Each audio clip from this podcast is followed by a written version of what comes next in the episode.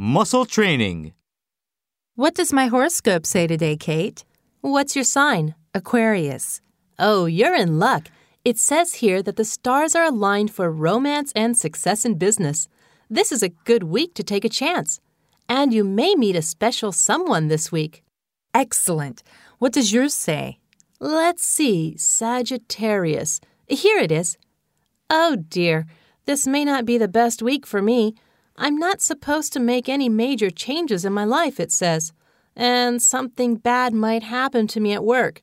Get this, Kimi. Someone close to me is angry and will speak out this week. It's not you, is it? Nope, it's not me. But did you call Mom on her birthday yesterday? Oh, no. You reminded me twice last week, too. She's going to put me on a guilt trip for sure. I hate it when these things are right.